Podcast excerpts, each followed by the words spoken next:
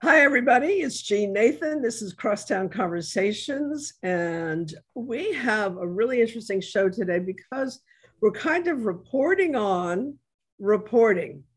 So there was a wonderful series of moments last week when people who are involved with the Mayor's Office of Cultural Economy and the mayor um, talked about things that they have been doing and the things that are going on.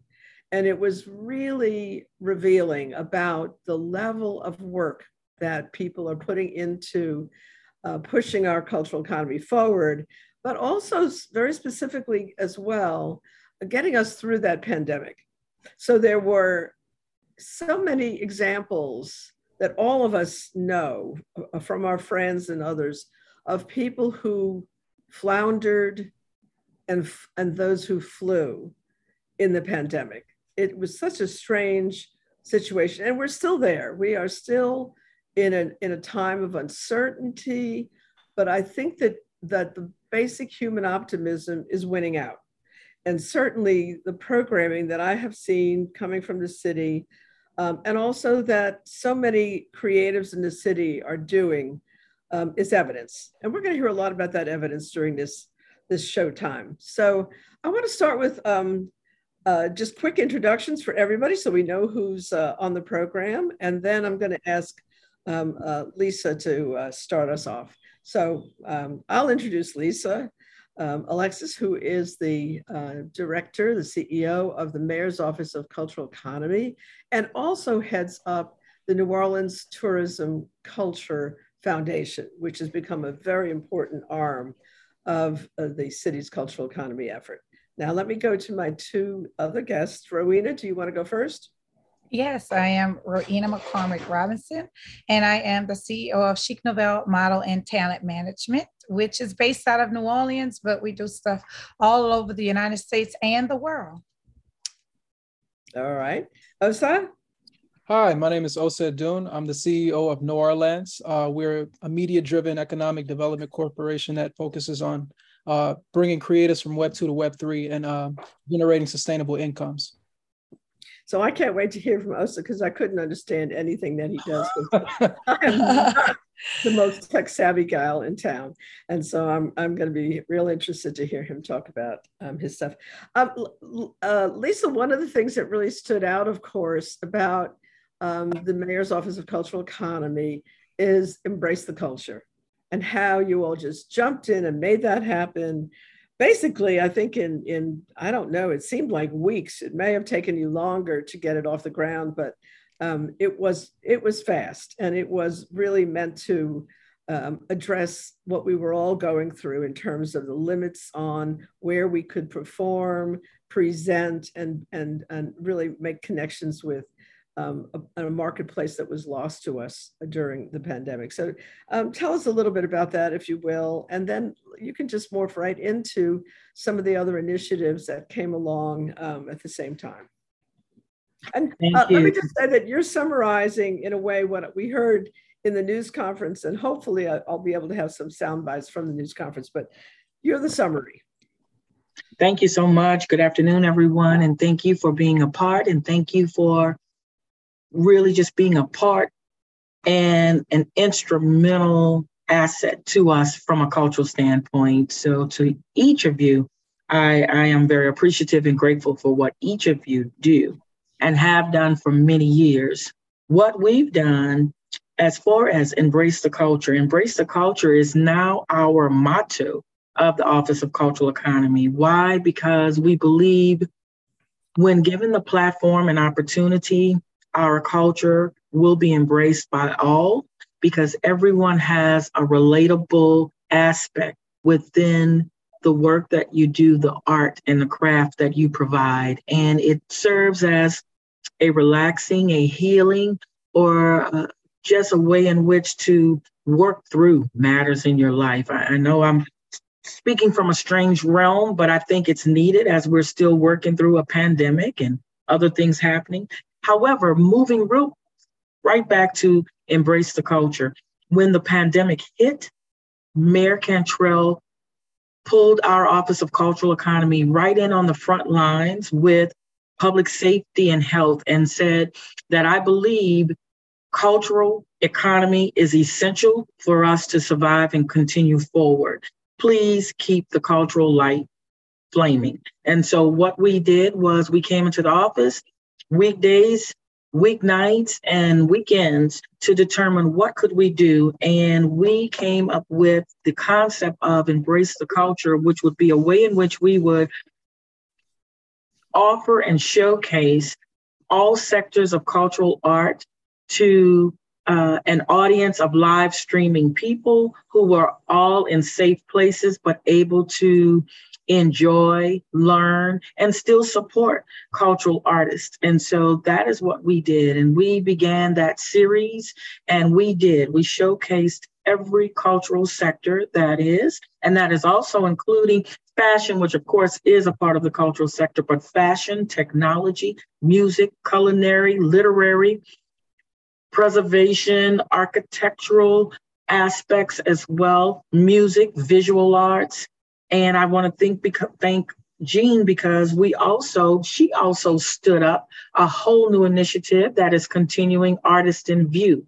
So what we did was we paid our artists a stipend to provide and share their art for about 30 minutes or so and then highlight it and just really try to market it until it became very successful and it was marketed even across the world because our artists um, well not when traveling was uh, at a standstill but it started traveling around the world once travel was allowed. However we found that our stipend we called it a stipend because we thought it was not market value but we started learning during that quiet time that bands were receiving $500 artists were receiving $250 and that was um, appreciated and it did uh, help so with that that is the birth of embrace the culture and not only did we showcase it live from it started in Gallier Hall in the hallways of Gallier Hall, then in the theater of Gallier Hall, and then we grew to the Fillmore of, of now Caesars Casino. And we also grew to the stage of House of Blues through a partnership with Live Nation, of which we're very grateful because their staff were really furloughed at that time, but wanted to continue to support and do something with their time. So they came out and did the production work uh, for us. And so it was just simply wonderful. And then we started taking it on site. You saw people on their porches and in their studios at home, but we tried to just bring even more uh, exposure to our different venues as well. So people performed on stages of venues and the like. So that was the concept of embrace a culture that we will never allow it to die. And then it grew as the city started opening up.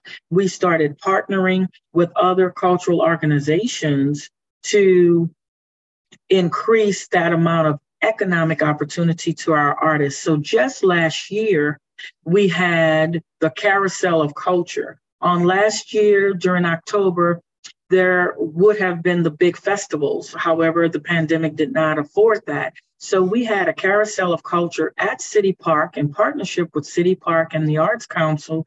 And we had stage live performances taking place on Saturday and Sunday, arts and crafts, and several different artists brought their goods as well.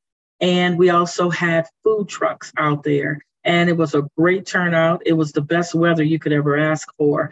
But it also helped artists to start vending their goods in a manner that was, they explained to me, reaching levels of 2019. And then just zooming up real quick in summary to this year, there have been opportunities in which we've reached out to engage our cultural artists. There was the um, fried chicken festival as well on the towards the end of last year where we partnered and we gave uh, artists opportunities to vend and we paid for those sponsorships. But beyond that just continuing to keep the doors of of information and opportunity open as essence returned back in full bloom this year in july. In meeting with them we offered and really just challenged, challenged in a nice way, but asked that they open the doors of opportunity so our local vendors would have a space and a place to start vending so that we could support our local uh, uh, artists as well. And they did so. So this year was the inaugural start of the local marketplace. It was over 25 vendors that were there. I understand during that time frame it sold out. The uh, location was within the footprint of Essence Festival is right adjacent to the convention center and across from the sugar mill area and all. And it went well. They had cooling stations and all. But we want that to be the start. And we would love to see it grow to indoor, air conditioned, nice vending uh, opportunity spaces as well. We actually interviewed um, a couple of the people who were part of that, and they were just thrilled with it. And I have to say that um, we we sort of at the uh, at a certain point um, we had taken a rest with our artists in view, but then we started it back up and, and we are uh, reposting many of the artists. We had about 50 artists participate in that, and we're looking to awesome. add more. But the beauty of that, again, was that actually we, as well as others, were learning about artists that they didn't necessarily know about. And it was such a mix because you had some very experienced artists and you had some starting out, barely trained, just, you know, people who were just hanging up their wares on a metal frame and putting them up for sale. So we really enjoyed doing that. We're going to continue to do it. So that's what I'm saying about the people who flew during the pandemic yeah. and, and and made things happen and the city really helped that to uh, to happen i, I want to go to rowena and um, and and talk about uh, Ro- rowena's operation uh, because i'm very proud of all the people and uh, marcus rosser has joined us who's part of the uh, program um, that uh, it's tell me the name but again um, I was uh oh lost your audio ah. You're muted. Okay, so uh, a part of the program, uh, repeat your question again. Your title, uh, uh, Noir Lands, yeah, right? Noir Lands. Noir Lands. So, yeah. Uh, Marcus so, actually owns the first uh, Black NFT gallery in Louisiana. Um, and so we work we work together on a number of things. Um, but Noir Lands, yeah, Noir Lands is an economic development corporation that focuses on uh, using technology and culture to um, generate incomes for you know cultural bearers. We're going to hear Marcus, from you just shortly, but Marcus, good luck explaining F- NFTs to me. Anyway. Um, okay, Rowena, um, tell me about your operation. Okay, so we have Chic Novelle Model and Talent Management, which was started officially in 2009, but it's actually we've been in the game for about 36 years because oh. I am the oldest of 13 children. And because our dad is six seven, our mom is five eight. We have a lot of six foot models within the family. but we also have a mom who's very active.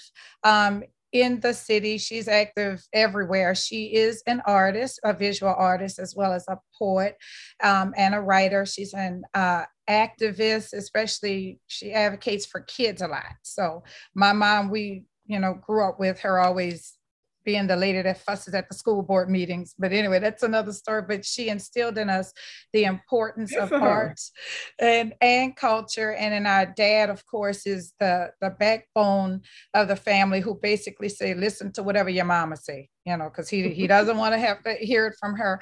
But um, one thing that she always instilled in us is to use all the gifts that God has given you. And so, with all 13 of us, we've been very active in the city with like painting underneath uh, some murals underneath the Claiborne Bridge. At one point, my mom painted the airport. Um, African dancing, African drumming, stilt dancing. So, with so much talent within one family, uh, my husband he recommended, he said, I think you really need to start, uh, we need to start like an agency or a model management. And I didn't care too much for having to deal with paperwork because I've been a, this is my 27th year in um, as a school teacher in Orleans Parish. And he's like, this is even more reason why you should open the agency so that this way we can incorporate a lot of things that we do because my husband is an artist as well so he also beads for the indians and he he does a lot. So what he had been doing is volunteering at every school that I taught at, which was 10 different schools so far.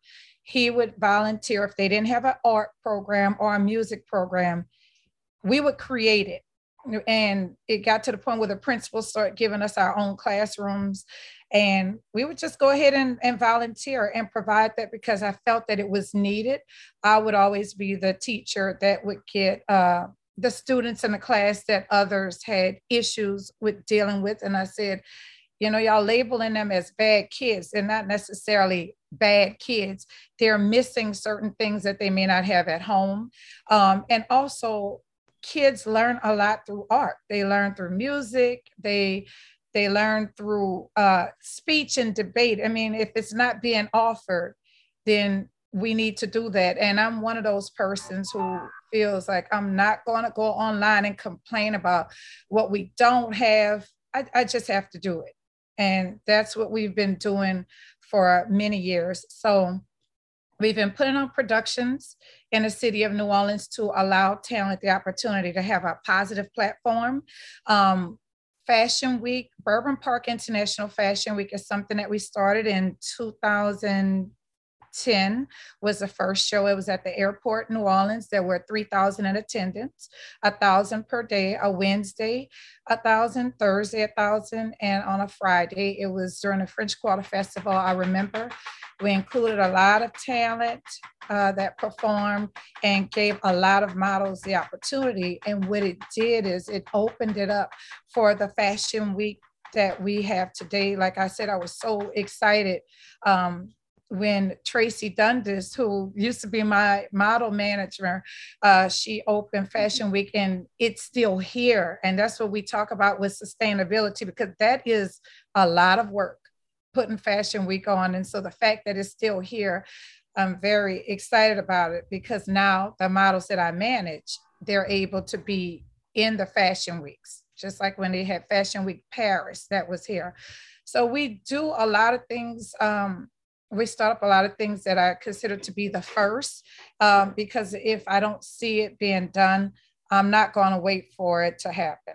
I'm just going to go ahead with or without resources. I know how to pray, and God opens the doorways and just provides opportunities for us. So on October 1st, we want New Orleans to be the first in the United States to hit the Guinness record as having the most models in a show and we're going to beat out Spain's record. And we're also going to create another record with having the most cancer survivors in the show. Wow. So we do a lot of everything. We even have our own magazine because a lot of models were not in print. I felt the right way. I need them to, I want high fashion the same way I see in New York and in Paris. So, of course, like I stated before, we don't wait, we make it happen. So we've been creating designers and young photographers, and our models are the ones that's writing the articles, doing the photography uh, for the magazine that we have. And we do a lot of other stuff, but I'll be on here talking all day. But yes. Uh, I'm I'm blown away. I mean, I think it's incredible what you're doing, and and it's but the theme of what you're saying is a theme that I hear from so many people who are trying to make things happen. They don't wait for somebody else to say it's okay to do something, they just plain do it. I don't yes. want to be corny and go to a commercial logo on that, but it really people just do it, and and it's amazing uh, what you all can get done. Um, let me go to Osa and and Marcus and and um, okay, try to explain to me. I couldn't even get past Web three. What is Web three? I mean, these are tech guys. Thank God for you because we need you so badly, especially in the creative fields. Not as, as, as Rowena was saying, not all of us really want to have to get bogged down with all that, you know, stuff that you have to do. And so having uh, people who know how to do it is, is critical. So explain to me um, uh, overall what your organization does. And then I want to, I just want you to tell me what Web3 means.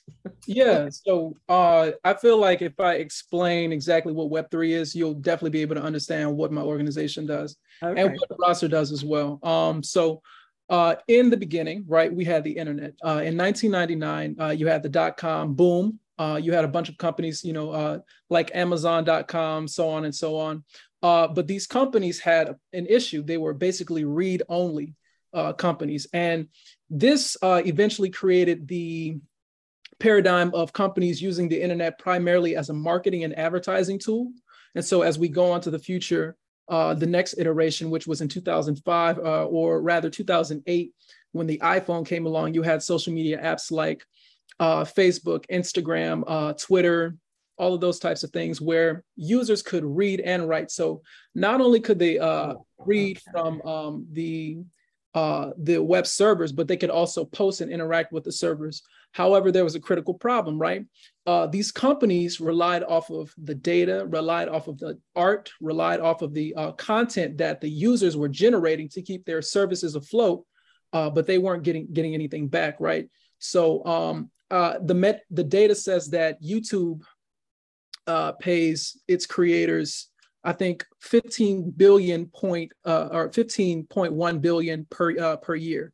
Uh, in the year of 2000, I want to say 2022 or 2021, they paid uh, 15 billion to their users, but that's actually a drop in the bucket. Um, if we look at Shopify, they've done even less. Uh, Facebook is the least, and so Wait, we're 15 starting, billion you're saying is not a lot? It's, no, it's not a lot at all. Uh, there, are most creators. I'm in the wrong business. About like, Go ahead. Yeah, it's only about 5% of creators on these social media apps that can really sustain themselves with their own income, right? Um, and so Bill Gates in 1999, when the internet came afloat, he was like, uh, he, he wrote this article. It's called Content is King.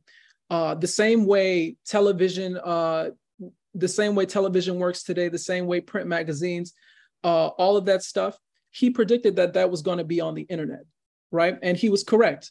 And the thing that's keeping the internet afloat is content, but the users aren't getting any um, any money and or any ad revenue from the content there that they're um, uploading to these sites, right? So Web three comes along, right, in about 2009 when the Bitcoin white paper, um, when the Bitcoin white paper comes along, and we have this uh, this thing called the blockchain, right?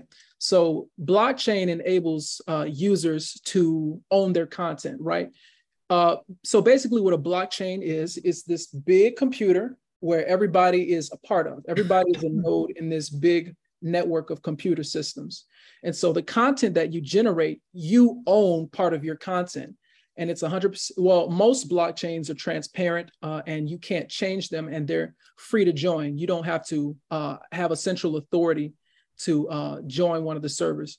This allows creators to own their own data and sell their own data. So you're starting to hear things like nfts you're starting to hear things like uh, metaverse experiences and all of that because it's the next uh, iteration of the internet right? So uh, we have web 1 which is read only.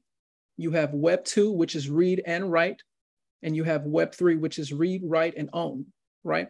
So um, creators can now. Okay, now I get. Oh wow, uh, yeah. that that was a great summary, guys. I, uh, I don't know uh-huh. anybody else, but I didn't know any of that. I mean, I've heard the word blockchain, I've heard Bitcoin, I've heard NFT, and uh, my reaction has always been, uh, that was so. It is it that's just that is so important that it really enables people to own. And this has been like the big controversy in new orleans ever since i've been involved way before you guys were even born. The issue has always been that our creators were getting cheated in a sense out of their royalties. You know i still have a big issue with the fact that artists can sell their work for a couple hundred dollars and then about 10 years later it's worth $2 million and they don't get any of that additional value. And I wrote about this years ago, but I'm not smart enough to know how to have tried to start something to change that. But that is plain dead wrong. Speaking as the artist, the wife of an artist who has sold his work for too little, and I watch how it gets moved around, um, it, it's not right. So you're talking about exactly that, right? So yeah, um, with uh, NFTs, right? So NFTs are a way for artists, uh, especially in New Orleans, to own their intellectual property. Um, Basically, an NFT stands for non fungible token. It means it's a digital certificate saying that this digital asset, whether it be a photo or video, uh, is owned by said person. So the digital certificate says that, hey, I own this asset. When you sell off an NFT to another party, um, this person owns the digital asset. However, the smart contract, which is the foundation of the digital certificate, uh, anytime that piece gets sold again, the smart contract automatically puts royalties into the wallet of the other person. So let's say if no, I wait, had, is is a smart contract actually like a generic word that's a particular kind of contract, or you're you just saying people who are smart about their contracts write that in? Which is it? So, uh, Marcus, do you do you want to explain what a smart contract is? Yeah, I can go a little deeper on since I have more of the tech heavy side on that side. Uh, so no, actually, it's more of a generic word that the the Web3 space is currently using. In the future, it'll probably change, but right now, it's just a generalized word that we use for the backend code for any NFT. Like you said, the foundation. Uh, specifically, the royalties are written in prior to that smart contract getting fully created, as they say, minted on the blockchain. So you do have full control of royalties, but once it's minted, uh, that is it at that time. Hmm.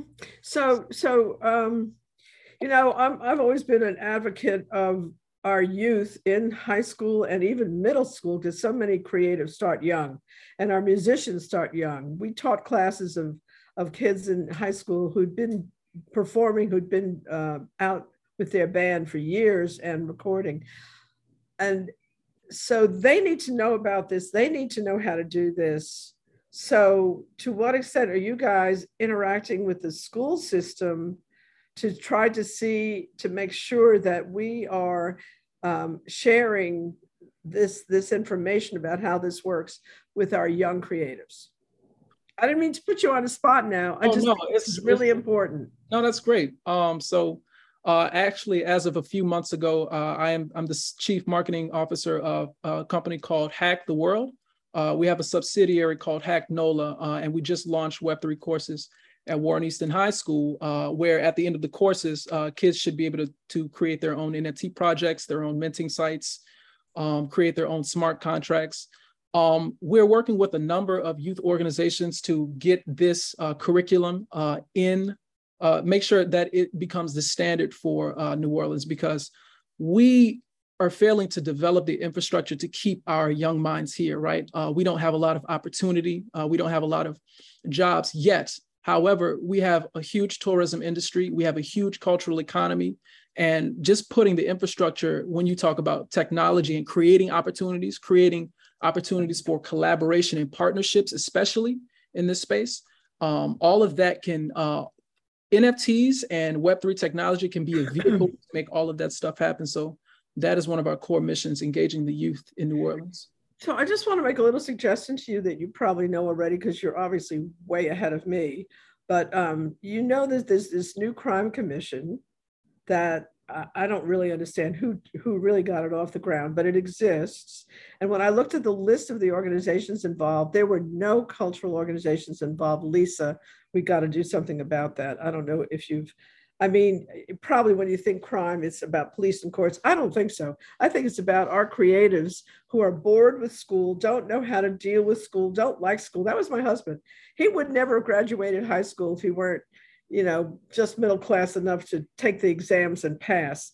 But he he was an artist in school, and artists in school are not the happiest creatures in that regimented um, environment. So the um, the uh, United Way is at the heart of an aspect of this crime work that is looking at the issue of dealing with youth.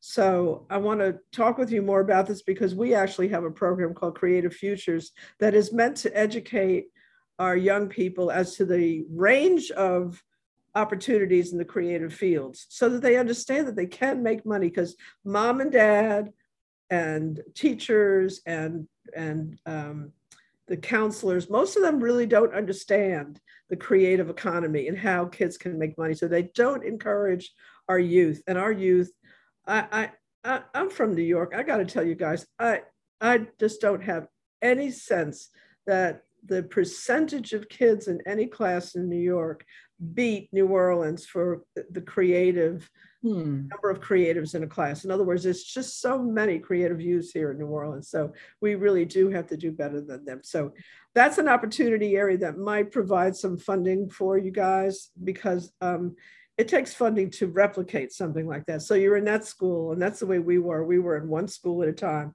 and we need to replicate this kind of thing. And I'm sort of, Lisa, this is probably something that's been on your mind too. Um, and Rowena, it sounds like you you also have been working with the schools and and working with young people um, in in your uh, domain. Is that right? Yes, that's that's what I do. Um, been teaching since I was five because I had a classroom since I was five. My siblings were four, three, two, and then we had one in diapers that would always be the the punished kid because he kept crawling around the classroom. But yeah, so I started very early and we deal with about right now 500 models and talent collectively. It started wow. off at 1100 in 2009. It was a bit much for me. I had about 15 Moniques and 10 Jades, and I was calling one for a gig, and I was like, "Nah, you're not the one that I booked, but hey, you're here now." So, you know, but um, but yes, that's what we do. Uh, we deal a lot with the youth. That's where my heart is. That's where my passion is. And those that are considered to be the ones that have the most issues are the ones that I love to deal with the most um, because they're they're missing a lot at home. So even when I attempted to retire after teaching for several years, God brought me right back into the classroom. So I want to go back to um, uh, Osa and uh, Marcus for a minute, and then I want to come back to, to Lisa. But I want to ask you guys, um, how how how do you, how do you see growing what you're doing? What is your kind of business plan, uh, so to speak, uh, of how you're taking what you're doing um, uh, uh, to uh, again trying to replicate and make it have um, broader impact? And and what do you need to do that? I know what we all need. We all need more money. I mean there's there's no doubt about it. We don't have enough money in this economy either from the investment standpoint or the support standpoint and this is something that the mayor i know and lisa uh, are working on but um, we've got to figure out how to do a better job with this. But tell me, tell me what your vision is and, and what your uh, assumption is about how you're going to grow. Awesome. Uh, do you want to go first, Marcus, or would you like me to go first? Uh, you can go ahead. Okay. So um, essentially, when we when we talk about New Orleans, um, we're talking about a tourism economy. We're talking about a creator economy. Um, but there are a few things that we have to take into consideration. Number one, um, when you talk about tourism, I hardly hear people talk about sustainable tourism, right? Uh, we talk about cultural bearers being the bedrock of our touristic economy, right? The cultural traditions, the customs, um, the cultural products that we make bring people from abroad to consume uh, in a place-based ecosystem like New Orleans. The way we can create a sustainable tourism model is through Web3 products uh, fueled by creators that are based in New Orleans. So, what my company is focused on doing is creating partnerships between artists, between cultural producers, between um, anyone who bears culture uh, with what they do uh, in their essence and spirit. Create collaborative pro- uh, projects between those people and impact the community, impact the surrounding community uh, around those projects. So, uh, a few examples that I'm currently working on with uh, a few uh, creators. Um, I'm working on a historic preservation um, NFT project uh, with a local woman here. Uh, it is a, a, former home of a civil rights activist. So we are bringing the past to the future um, through in, through NFTs, right? So we're turning the home into partly um, a historic preservation project, but also an NFT museum that allows other artists to collaborate uh, with the museum and sell their art in the museum. And attending the mu- uh, attending the museum can be an NFT um, that you collect, right? I'm also partnering with uh, one of my longtime friends. He owns an Ethiopian restaurant. It's called Addis Nola. So uh, he's Ethiopian and he creates an artisan beverage. It's called Tej. Tej is a local product from uh, Ethiopia. So it's basically a honey wine. And every few weeks, he creates a honey wine, right? So each batch is unique, right? Each batch could be an NFT. So you could make one on June 1st and call it the honey wine blackberry uh, wine, right? And you have this digital certificate that says it's an authentic artisan beverage called Tej, right? And it's a piece of artwork because we're getting local artists to actually make the labels, right? So each bottle you buy is actually a piece of artwork from a local artist, right? Okay. Exactly. And so uh, let's say if we have 100 bottles of this certain batch, uh, but you don't want to drink it right away because it's a piece of art and it's you know it's unique. It's this beverage that's that can really only be found in ethiopian ethiopian restaurants right? Um, there's a secondary marketplace for that. So let's say i go buy a bottle for 100 bucks and i sell out. Everybody buys my bottles. There's a secondary marketplace if we cre- if we create enough media and content around it to where other people from other places want to come in and support the culture, uh, support artists who are collaborating with uh, a unique product maker and selling this art. You could there the list is endless when it comes to different projects, right? We we're starting to see NFT based subscription models uh, for people who want to uh, sell their art, uh, sell their uh, music to certain subscribers. really, why I say New Orleans is a media driven uh, a media driven economic development corporation is because we're coming into a new media age, right? The content, um, the story that's being told is creating the community. The community, through interacting with the content that we create, they decide what their own utility is going to be, what they want, right? Listening to our viewers, listening to the people who are consuming our content, they tell us what they want all we do is create NFT projects that reflect what they want and they consume it, right? And everybody wins. It's a win-win situation. So um, another thing, another thing. So uh, last thing, I'm not going to take up too much time. Uh, I'm working with uh, this company. Uh, yeah, I'm working with this company. Uh, they're based out of Minnesota. They're called Weblen, right?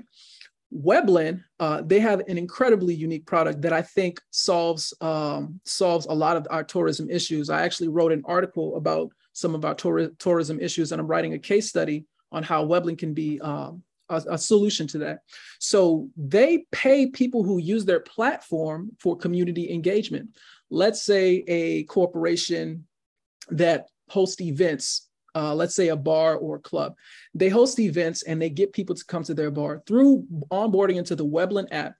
Uh, consumers can get paid for attending the events. And the trade-off is that the um, the corporation that sponsors the events, they can um, they have data analytics on their community engagement, so they can analyze what people are spending their money on, who is bringing uh, who's bringing who from what social network, um, they can outlay they can outlay how exactly people are interacting with one another in the city and bring that to their bar right? So when you think about oh i'm tracking how people spend money and i'm incentivizing people to interact with my business right? Um, what if we were to take tourists from all over right?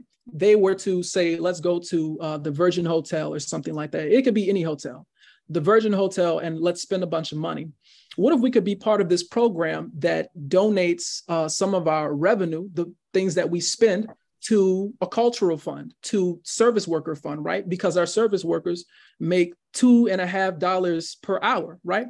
What if we could be part of a sustainable uh, tourism solution that uses this technology and trades the data, um, actively, like actively trades uh, the data for these corporations to understand how exactly uh, social networks interact in their venues and still support service workers, you know?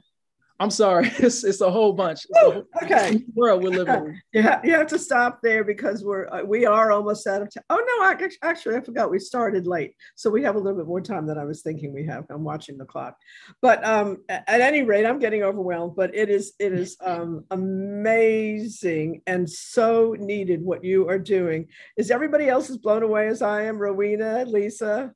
Maybe Lisa, you completely. Oh no, I am a student. I am totally absorbing, acknowledging, and knowing that I will be doing follow-ups so that we can discuss further, because that is our focal point. It's so much that needs to be done. I understand, but our focal point of the Office of Cultural Economy is to work towards strengthening the economics of our culture. So that is where we're laser focused. And there's been a lot that has transpired, but we still have to move forward toward economic uh, sustainability. Let, let me ask you this, uh, guys, um, Marcus and, and Osa. Are there a lot of other folks? I, I, I'm going to assume you, you were in your uh, what mid to high 20s is that, am i am i on target there okay are there others in your generation here in new orleans who are on this wavelength i mean oh, are yeah. you part of a um I, I don't know you're not your generation uh, which generation are you x or z or just oh man it's i understand you talking millennials but uh i would have to say you got to uh Sabrina Short, man, she uh, we gotta give a shout out to Sabrina Short because it wasn't for her, honestly, I don't know. I wouldn't be here. Osa wouldn't be here. I'm sure most of the other people wouldn't be here. The one I got building behind me wouldn't be a thing. Like she really uh, showed the city that like just because you're black, you're geeky. Like don't be afraid to be inside. Like no, there's places for you here. Like we're trying to invest in you. There is opportunity. Yes, you can get a remote job that pays well, no degree, even high school dropout. You got a couple certificates. You can make good money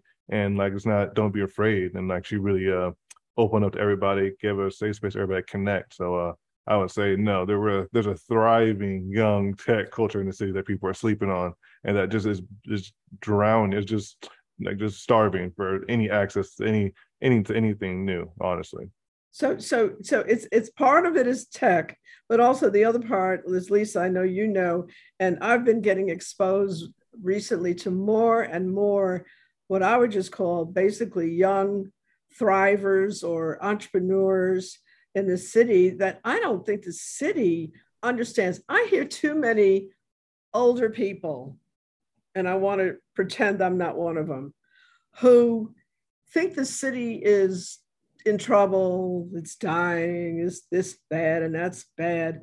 And I don't think they have any clue how many of you guys out there who's saying, What? Are you kidding? We're on fire. I feel like y'all are on fire. I don't know how many are out there, and I don't know to what extent you will capture the full scope of opportunities that you need and should get. Um, but I have a sense that if you can just, you know, I went on a uh, Lisa. I went on one of those um, trips to Texas once with the Metrovision people. Metrovision was the predecessor to GNO Inc. And we went to Austin, and we were in the audience, and there's a guy up on stage, and he announces that Austin is the live music capital of the world. I think it was the nation. I don't remember what he said but we all kind of in the audience, all of our, our mouths collectively dropped. We said, What the blank are they talking right. about? But the interesting thing is, they made that happen. And they did it in part by creating a public venture capital company, Lisa, I still don't know enough about it and how they did it because I'm not a business person. I am a supporter of business and supporter of economic growth, as you are. But um, how exactly they did it, I don't know. But they created a public venture capital company that invested in startups like you guys and you, Rowena, and supported folks like Lisa and I. I mean, we need to do so much more in the way of capitalizing what we already have. If you were to just take a guess, I know you can't do this, but I'm just going to I'm just going to ask you anyway. If you were to take a guess, how many young entrepreneurs are working in this tech category with the overlap in creative or not? It could still be sort of more old fashioned tech, just literally hardcore figuring out how to make the computers do things we don't ai all that kind of stuff. Um, or and or uh, more creatively driven. If you, if you pull a number out of your hat you have no clue we haven't done the research what would you speculate that number looks like? I would say over hundreds here in the city of New Orleans because they are quiet, quietly making it happen. And they are, there are some that's organic, and then there are others that are partnering and going, uh, are growing as a part of other organizations and incubator systems. So there's many. And with the uh, technology conference that took place, uh, I believe in the spring of this year, that's where I just saw it before my own eyes here as one day of the conference was held at Gallier Hall, the New Orleans Entrepreneurial Week. And Idea Village was a part of it. But I know they're one entity. There are so many others, just as our guests that we have here. And Sabrina Short, she came when I started in 2019. She reached out to me in 2019 for her technology conference. And I was in a state of shock because I wasn't sure.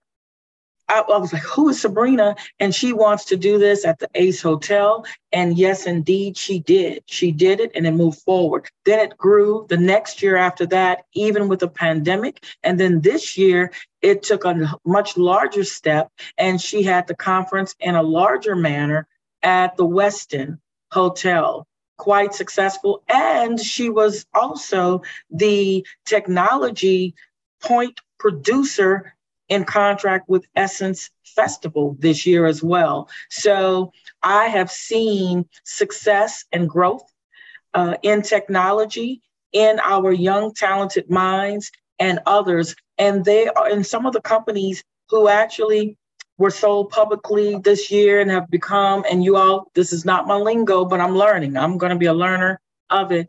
The uh, unicorns and, and just becoming multimillionaire companies after starting, you know, and, you know, starting small and now have grown. That is happening. And they're not all leaving New Orleans. They are either being bought, absorbed, merged, and then they're keeping uh, a footprint and a base here in the city of New Orleans. So that is where we are. And that is where, gentlemen and, and Rowena, that is where I want to see our creative economy and artists grow. And you are far advanced, Osam, and we're going to catch up to you. But I want to create that baseline for our artists to have just the digital read. Right now, we have so many that are um, not at the digital read aspect. So no one else knows about their talent anywhere else. So I want to get them onboarded to platforms where there's the digital read and exchange and all of that. And then let others just continue to springboard higher to all of us joining on a Web3 level and NFT level. But I want to at first create that infrastructure for all artists be it 100 being the next talented six year old. That's that's what uh, I've so I've now shared one of my goals that I haven't shared yet, but that that is something that I hope to make happen uh, while I have this opportunity in this position. And, and I want to um, give you guys a challenge too. And, and I want to ask you, would you please help me figure out how we can break through on this issue of royalties for visual art. You may say it's NFT, but what if it's not just NFT? What about literally just a material, painting, a sculpture, a print, a photograph? That should also be able to generate royalties for the original creator. Um, there's so just too many artists out there who have homes and studios filled with art, and they can't really benefit from it the way they should, or they've literally sold it at those lower. There's a story here about a woman, Muriel Bultman Francis is her name. She comes from the funeral home company on on uh, Poydras on um, uh, Louisiana, and um, she bought a Jasper Johns for two hundred dollars. Okay, do you, do you want me to tell you how much Jasper Johns is worth now? Okay, so one of the big ones that he's done, like a hundred million dollars. So a smaller painting like the one she bought for two hundred dollars is probably worth now about two million dollars. The royal, the ex, the extreme heights to which that kind of original art can go is is astounding But again, the original artists are not benefiting unless they are still alive and still producing a lot of work. Yes, they're making more off new current work, but off that original work, they're not making that money. We have to figure out how to get around that.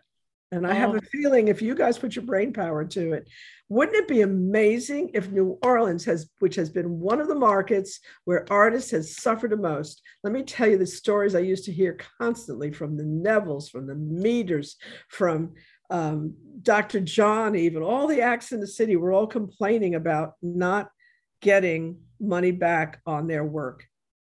What if we were the city that solved that and really put something out there that would really make a difference? You know, Lisa, we created all those cultural districts with the tax incentives.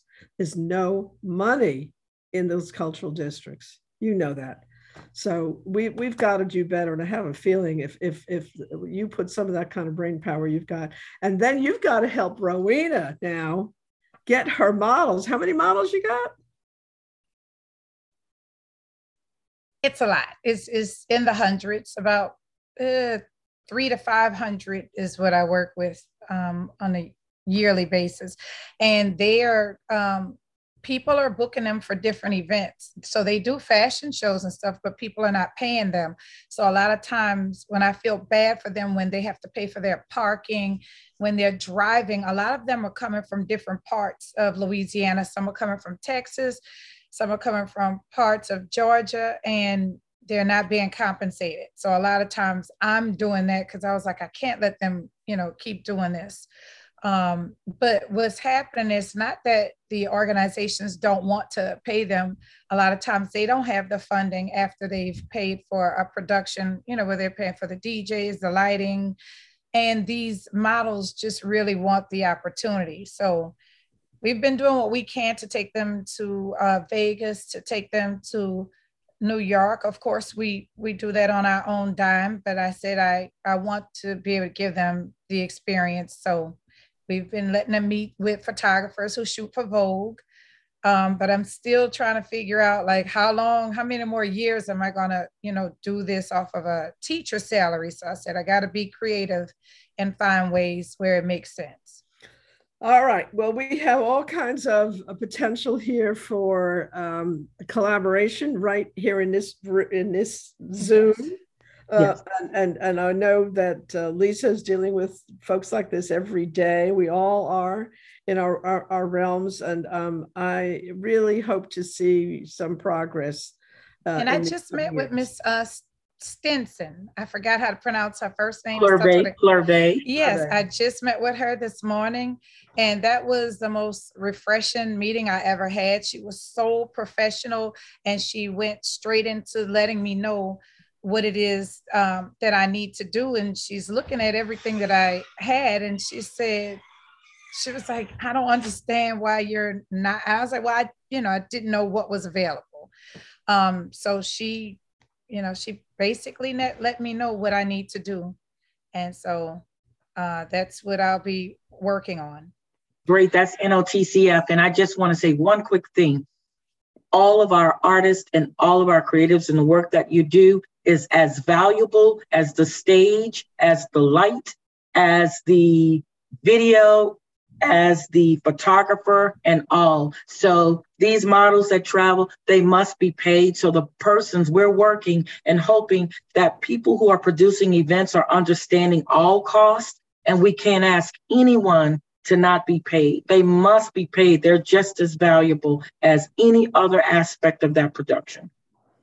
Yes. Guys, we're gonna we're gonna continue this dialogue. This is this is a, in various shapes and forms. Uh, what I do almost every week with the radio show is talk with folks like you, but more and more. Um, please share with me your thoughts and recommendations, Lisa, Marcus, Osa, Rowena, on other people that we should spotlight and make sure folks know what you all are doing and what you're up to. Um, this was uh, and now I, I mean, if nothing else, I certainly understand what Rev three is now. Again. I'm just very proud to come out of this with that. But no, more importantly, I'm I'm just awestruck and um, uh, happy and optimistic I've been in a little bit of a mood lately, and so I'm I'm really happy to have heard from you all. Um, I look forward to seeing more from you. And um, I got to call the end of the show because it is the end.